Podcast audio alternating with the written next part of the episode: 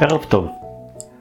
היום uh, בסדרה שלי, היסטוריה של רעיונות, לא מה שחשבתם, אני אדבר על האיש שקוראים לו יוהאן גוטליב פיכטל, uh, פילוסוף uh, גרמני פוסט-קנטיאני.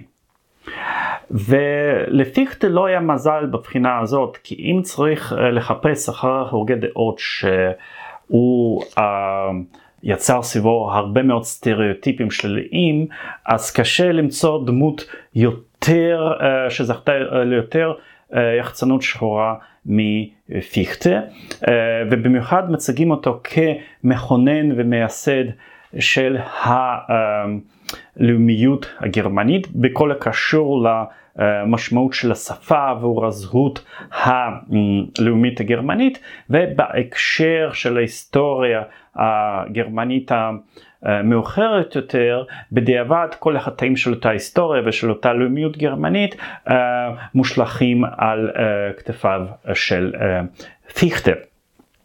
פיכטה מצטער כאב המייסד של הלאומיות הרעה הגרמנית.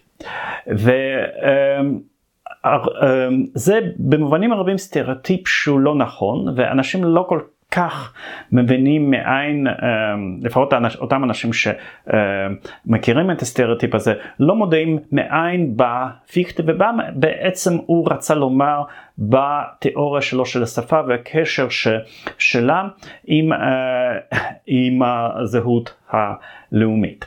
והיום אני לא הולך להרוס את כל הסטריאוטיפים על פיקטה, אבל אני הולך לגעת בנקודה מסוימת.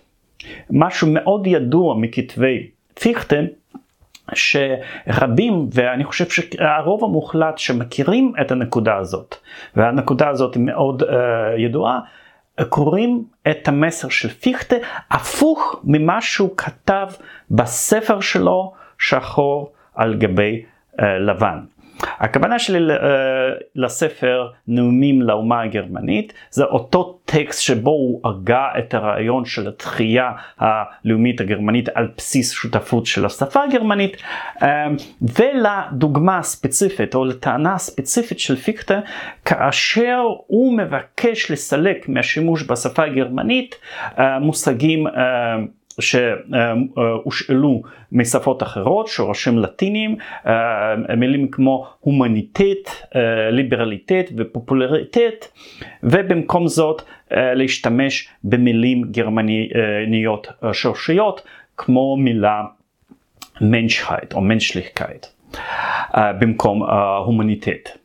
אז וכאשר uh, uh, מדברים על כך כמובן שישר חושבים אה יש כאן איזושהי טענה של לאום אורגני של צורך uh, להיצמד לשורשים האורגניים uh, שממנו צומ, uh, צומח הלאום ולסלק uh, כל דבר זר ומנוכר לנפש הגרמנית וזה לא נשמע כל כך טוב.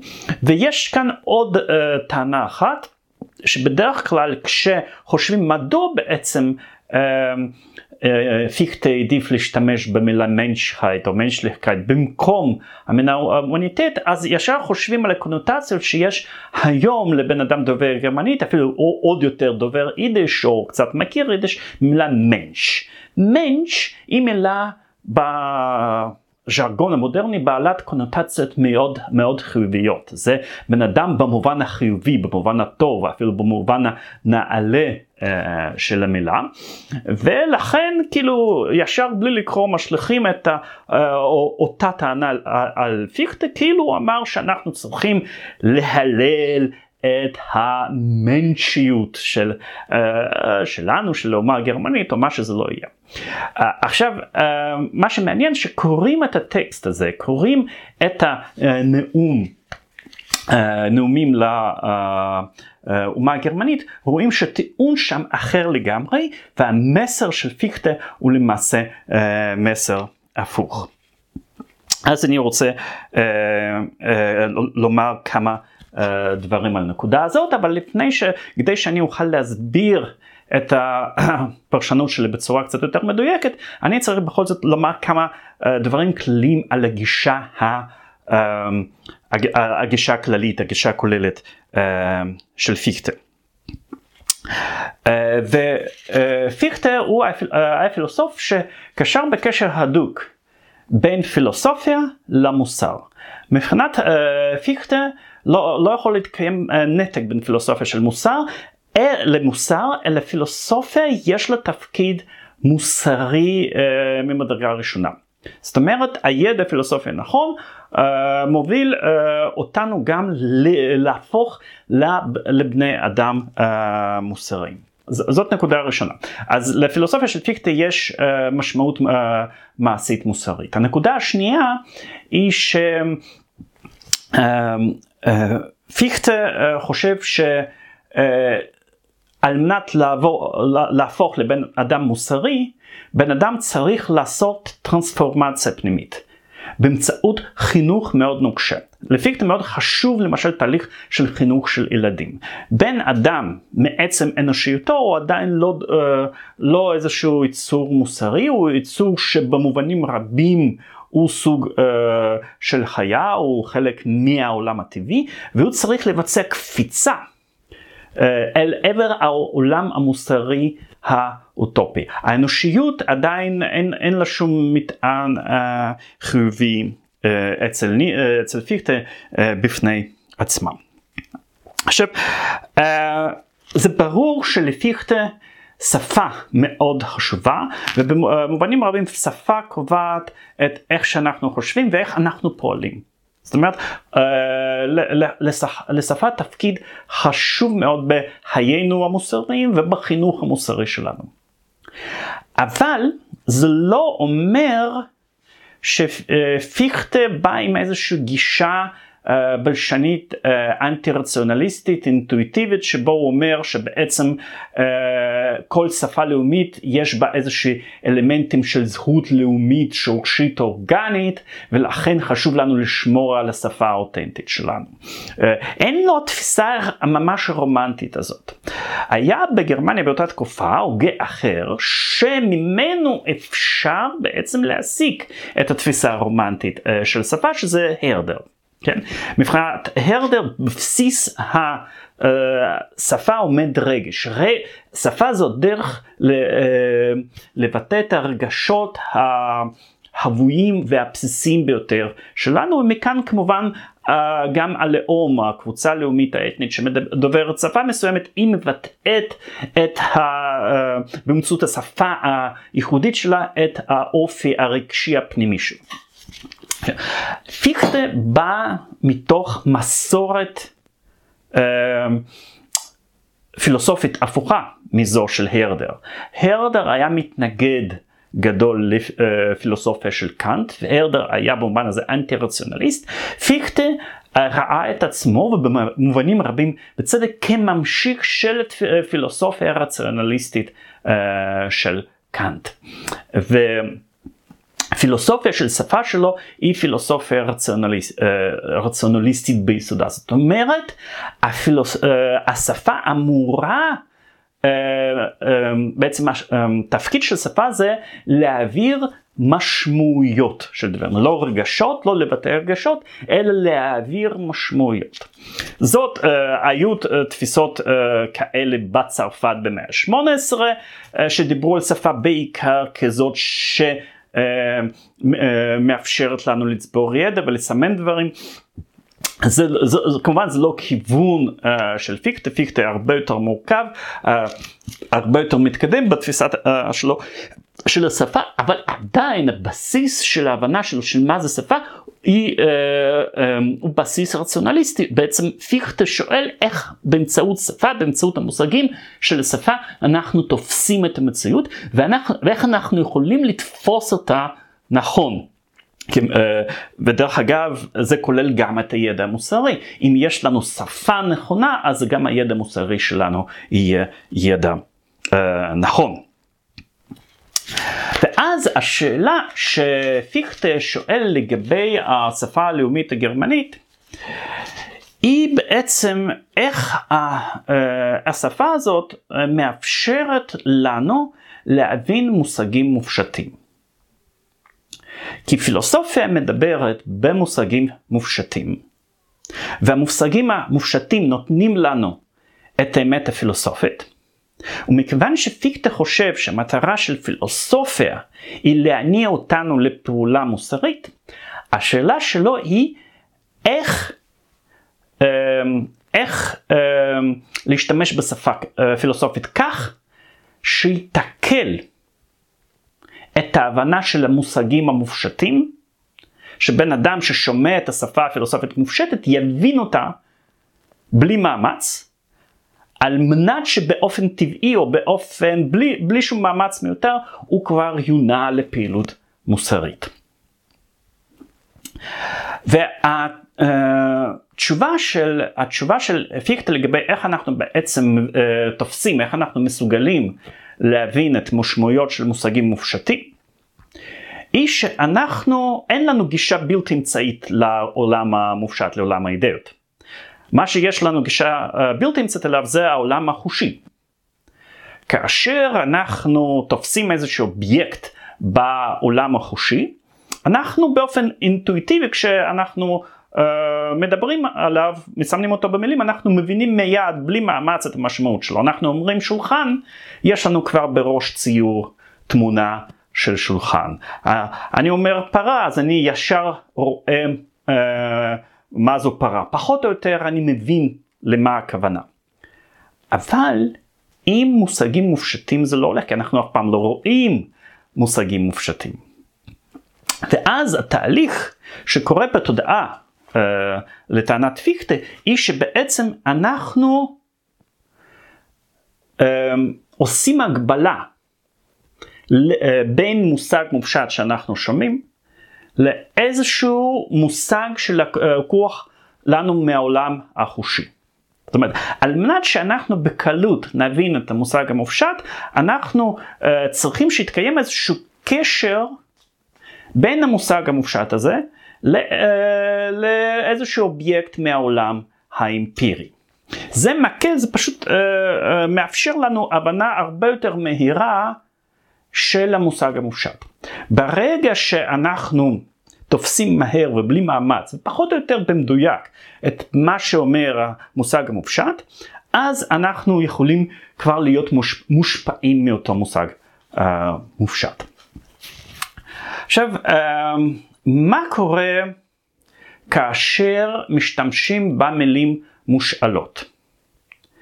מכיוון שלמילים מושאלות האלה, לשורשים שלהם, אין קשר לאוצר המילים של העולם האמפירי שלנו. קשה לנו באופן uh, מיידי, בלתי אמצעי, לתפוס את המשמעות של uh, אותם מילים uh, מופשטות. וזה קורה כאשר השפה הגרמנית משאלה מושגים כמו הומניטט, ליברליטט, פופולריטט. מכיוון ששורשים כאלה לא קיימים בשימוש יומיומי של, של מסגרת הרגילה של השפה הגרמנית. דרך אגב, פיקטה גם חושב שגם הצרפתים נניח, שמשתמשים במילה הומניטה, לא ממש תופסים, לא מסוגלים לתפוס את משמעות של המושג הזה. הטענה שלו היא שבעצם אה, ביסוד של העמים האירופאים האחרים שמדברים שפות שבאות מלטינית, היו אה, בעצם שבטים שפעם מקדמת דנא אה, באו מאזור של גרמניה ודיברו שפות גרמניות ואחר כך הלבישו לעצמם את המרכיבים המשמעותיים של, השפ, אה, של השפה הלטינית ומכאן אה, נוצרו שפות כמו צרפתית, ספרדית, אבל עדיין הוא חושב שקיים איזשהו פער בין הרובד המופשט של השפה, של השפה הגבוהה, לרובד היומיומי האמפירי של אפילו אותן שפות כמו צרפתית, ולכן המאמץ המרכזי לדעתו של הפילוסופיה הצרפתית היא פחות בלפעול על פי הדיבור המופשט שלהם, אלא להבין את הדיבור המופשט של עצמם. בעצם פילוסופיה הצרפתית, הוא אומר, הופכת לפילולוגיה. Uh, ועל אחת כמה וכמה דבר כזה קורה בגרמנית ששם הבסיס של שורשים של אוצר המילים הגרמני הוא אחר לגמרי. ולכן פיכטר אומר, חשוב מאוד שהשורשים והמבנים של השפה הפילוסופית המופשטת יבואו בשפה הגרמנית מתוך אוצר המילים והמבנה uh, היומיומי של השפה הגרמנית, כי רק כך ניתן לקיים קשר אינטואיטיבי בלתי אמצעי בין המושגים ברמה המופשטת למילים שמתארות אה, אה, את האובייקטים המוחשיים. ואז הוא מביא לדוגמה את המילה הומניטית, שבאה ממילה צרפתית נניח, או ממילה לטינית, הומניטס, הומניטה. והוא אומר כך, בעצם מה זה הומניטט? זה מנשהייט. מה זה מנשהייט? זה אנושיות או אנושות. מנשליכקייט או מנשהייט. הוא, uh, uh, הוא משתמש בשתי מילים האלה במהלך הטיעון. ואז אומר, כאשר אנחנו משתמשים במילה הומניטט, אנחנו נוטים לייחס למילה הזאת איזושהי משמעות נשגבת. ודרך אגב הוא אומר גם בסופו של דבר הרומאים העתיקים היה מתאים להם והם טעו בזה שהם קצת נתנו לאנושיות ככזאת משמעות נשגבת. אבל הוא אומר, ברגע שגרמני שומע מנשהייט, הוא לא תופס מנשהייט במובן, במובן נשגב. מבחינת גרמני מנשהייט זה תכונות שמאפיינות כל בני אדם, אדם באשר הוא, ואין שום דבר עילאי ונשגב באדם באשר הוא. האדם הוא אדם, הוא לא ממש שונה במובן ביולוגי מאיכותית אה, אה, מחיות אחרות. כדי להפוך לבן אדם טוב, בן אדם מוסרי, הוא צריך לעשות מאמץ. לא מספיק להיות סתם אדם, על מנת להיות אדם מוסרי. ולכן ברגע שהאדם הגרמני שומע מנשחייט, הוא לא, הוא לא ייתן לחשוב שמספיק להיות רק אדם כדי להיות בן אדם טוב, שהוא עדיין צריך לה, uh, לעשות עבודה מוסרית. שעצם היותו אדם אינו משחרר אותו משינוי עצמי, מעבודה על עצמך, מניסיון להפוך לבן אדם טוב.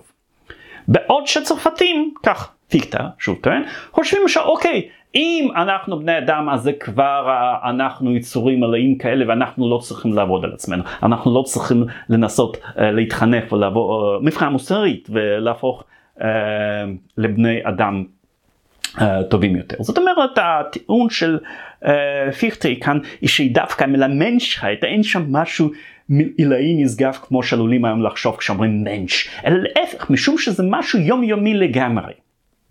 אבל השימוש במילה הגרמנית תשחרר, תשחרר את האדם הפשוט מטעות פילוסופית, והוא בגלל זה לא יותר לחשוב שהוא לא צריך לעבור איזשהו uh, חינוך מוסרי. אז הטענה הכללית uh, של פיקטה כאן שבעוד שצרפתים לא מאיזושהי סיבה אתנית אלא מסיבה הזאת של נסיבות היסטוריות שהשפה הגבוהה שלהם היא קצת יותר מנותקת שורשית מהבסיס הבסיס המוקדם של השפה הפשוטה שהם לא מסוגלים לעשות פילוסופיה טובה כי הם כל הזמן עוסקים, עוסקים בביאור המילים ולכן הפילוסופיה הזאת היא לא נטמעת להם בצורה פשוטה מאוד בתודעה. עכשיו, אני כרגע לא רוצה להיכנס לדיון לגבי עד כמה פיכטה צדק בטיעון הזה, אני רק רציתי להראות עד כמה שהטיעון הוא אחר מאיך שתופסים אותו בדרך כלל. אבל אני רוצה אולי כדי לבאר את הטיעון של פיכטה לתת לכם כמה דוגמאות מדוע uh, יש סיבות לחשוב שאולי באיזשהו מובן uh, הוא צדק. Uh, ואני כרגע לא אתייחס ל... לה... הטיעון הספציפי שלו uh, לגבי הבדלים בין איך שצרפתים במאה ה-18 וגרמנים במאה ה-18 עסקו בפילוסופיה, יש שם uh, ברור שזה uh, משהו שהוא די שטחי. אבל מבחינת הטיעון עצמו. עכשיו יש נטייה כשמתרגמים פילוסופיה גרמנית או טקסטים פילוסופיים גרמנים לשפות אחרות, למשל לאנגלית, אבל משם האופנה הזאת מתפשטת לשפות אחרות, זה לקחת מושגים בפילוסופיה גרמנית, שהם מושגים שנגזרו משורשים מאוד פשוטים, ולתרגם אותם בצורה הכי מסורבלת והכי טכנית. אני אתן לכם קודם דוגמה מורכבת ואחר כך דוגמה פשוטה. דוגמה מורכבת זה מילה שבדרך כלל באנגלית מתורגמת כ-reification. עכשיו מה זה reification? reificציה, uh, המילה הזאת באה uh, נגזרה ממילה לטינית res, שזה res זה דבר או חפץ, ו-reification זה פשוט החפצה. אתם שומעים בשפה העברית הלכנו לפי פיכטה. אנחנו גזרנו את המשמעות של המושג המופשט החפצה מהשורש העברי הרגיל חפץ. בעוד שבטקסטים הפילוסופיים באנגלית הרבה פעמים רואים reification ואז זה קורה תמים סטודנט רגיל או בן אדם שמתעניין בפילוסופיה בא ונתקל במילה הזאת ואפילו שהוא ילך למילון ויבדוק מה זה reification ואחר כך ילך לוויקיפדיה לבדוק אוקיי מה המשמעויות של זה רצף הקריאה אה, נשבר. הרעיונות נכנסו הרבה פחות לראש שלו. והאדם דובר עברית שקורא החפצה אז הוא לא צריך לחפש שום דבר, הוא אינטואיטיבית כבר מבין במה מדובר. דרך אגב בגרמנית המילה, המקבילה היא פרזכליהום, כן, שהיא באה כמו בעברית משורר זכר, זכר זה מילה פשוטה uh, ש, uh, שפחות או יותר מסמנת אותו דבר. הסיבה הפשוטה היא שאתם, אה, הדוגמה הפשוטה היא שאתם אה, בוודאי שמעתם על פרויד. על פרויד הנורא המסובך הזה ושכל כך קשה לקרוא אותו וצריך ללמוד את המושגים הספציפיים של פרויד כאגו ואיד. עכשיו אגו בלטינית זה לא יותר מאני. אני או אגו.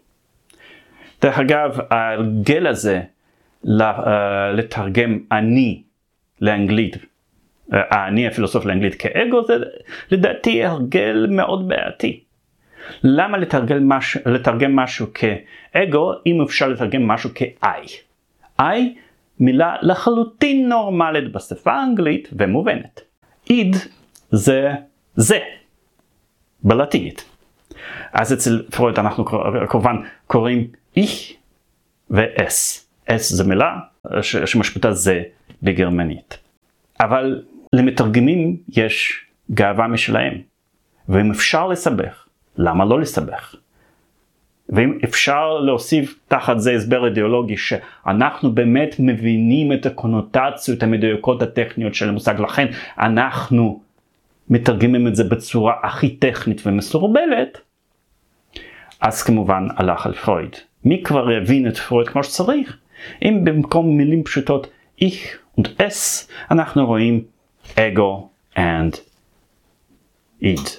אם במקום, כמו בטקסטים פילוסופיים, במקום מילה פרזכליכום, אנחנו קוראים איזושהי מפלצת, reification.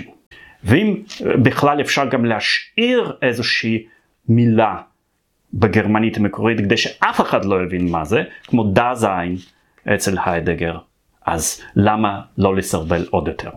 תודה רבה לכם.